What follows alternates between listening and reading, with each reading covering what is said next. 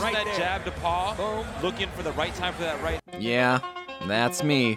You're probably wondering how I got in this situation. What's that? You're not wondering? This is just the natural life cycle of YouTubers, is what you're thinking? Well, why did I decide to participate in iDubbbz's Creator Clash charity boxing event where some ripped Australian guy was going to punch me in front of everyone I ever loved?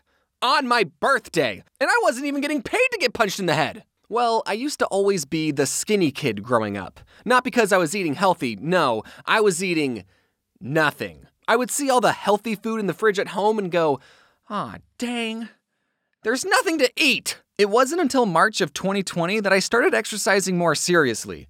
There wasn't a lot else to do during that time, if you know what I mean. I have a really buff friend, DJ Welch, who you might know as the beefiest guy in Creator Clash. We got into a Discord call one day and he showed me how to exercise, and we liked each other so much that we continued to work out virtually 3 times a week. And I learned a really good life hack to keep a consistent workout schedule, which is to have a gym partner, especially one that's more experienced and knows what they're doing, and between sets you can compliment his muscles completely platonically. When you're working out by yourself, it's so easy to think, my feet hurt.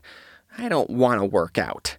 I want to binge all 12 seasons of The Big Bang Theory and not laugh at all. But if you have someone waiting for you at the gym, expecting you to lift weights with them, you're not going to flake as much. Plus, you get to look at muscles in the gym platonically. Sometimes you have to search for opportunities. And sometimes Ian from the channel iDubbbz drops into your DMs and asks, "Hey, want to get in a fight with a bunch of other YouTubers?" Completely platonically.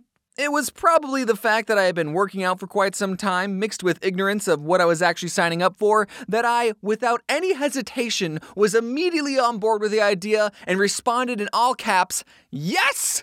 I've actually been working out!" I was going to be fighting an Australian YouTuber named I Did A Thing, which is such a stupid username. His whole username is made up of 4 one-syllable words. That's like a whole sentence. Dude's got a whole sentence in his username. I didn't have any information on I Did A Thing.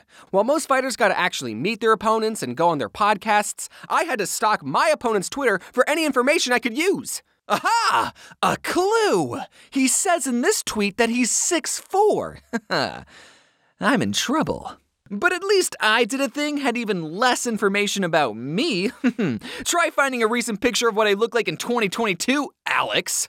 Google says I'm 5'9" for some reason, which now that I think about it, that would make our fight seem way more stacked in his favor. So yeah, I'm totally 5'9" and not 6 foot. Yeah, I Did A Thing was clobbering on a slightly taller Michael Reeves.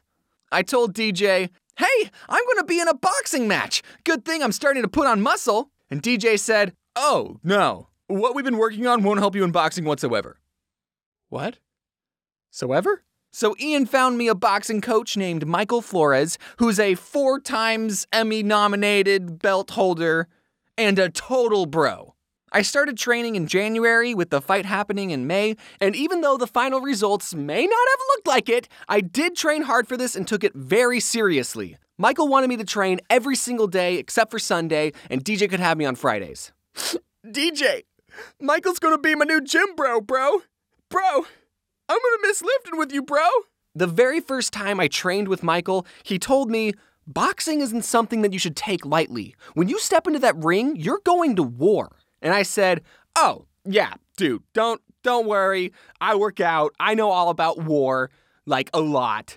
But it wasn't until my 3rd training session where it actually hit me, I'm going to be fighting I Did A Thing in front of all my fans and loved ones, and will have an incredible amount of motivation not to lose and look bad.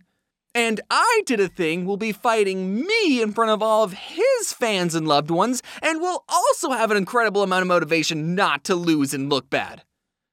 This is probably what Michael was talking about. And this is where I learned another amazing workout life hack. If you need motivation to get in shape, pay someone in Australia to come beat you up on your birthday. You'll tell yourself, "Am I really not going to go on a run today when there's a dude in Australia who wants to beat me up?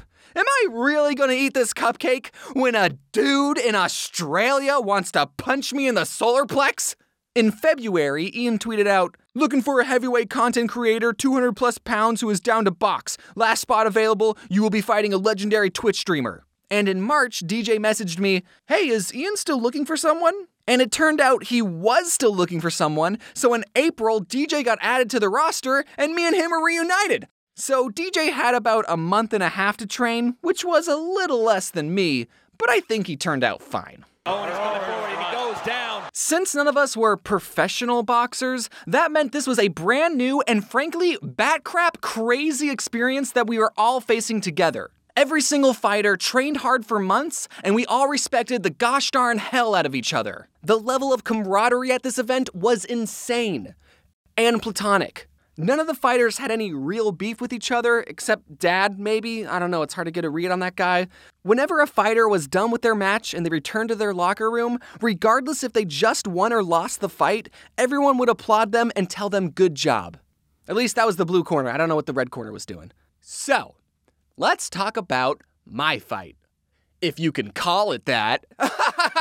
There are a surprising amount of strategy and fundamentals in the sport of boxing, but the moment that bell rings and there's a dude from Australia trying to kill you mixed with the most adrenaline you've ever felt in your life, all those fundamentals go out the window.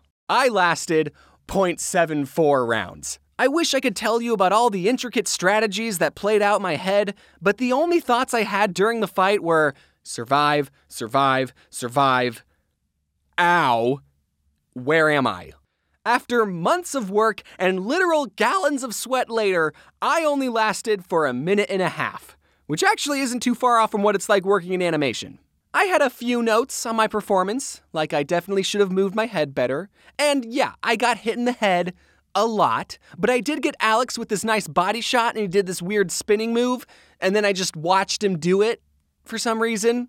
It is what it is. Half of us had to lose, and I lost. And now there exists some amazing gifs of me getting socked in the head. These are going to outlive me.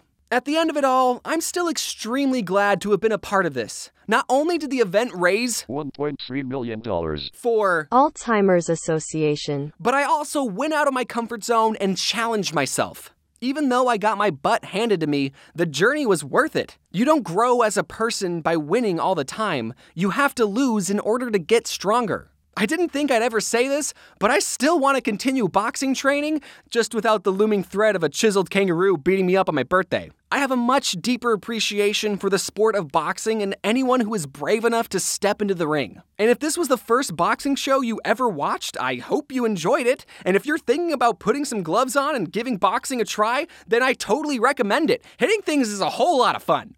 I want to thank my coach, Michael Flores, who's an amazing guy and always pushed me to do my best, even after I lost. I want to thank DJ, who's been an amazing virtual workout partner, and I probably wouldn't have even had the confidence to participate if it wasn't for him. I want to thank my girlfriend, who got me my custom outfit for my birthday and supported me through all my training. I want to thank Anisa and Ian for putting on this amazing event. As first events go, it went over flawlessly. I want to thank my opponent, Alex, along with all the other fighters who trained hard. It was super fun meeting all of you. And lastly, I want to thank Dave from Boy in a Band.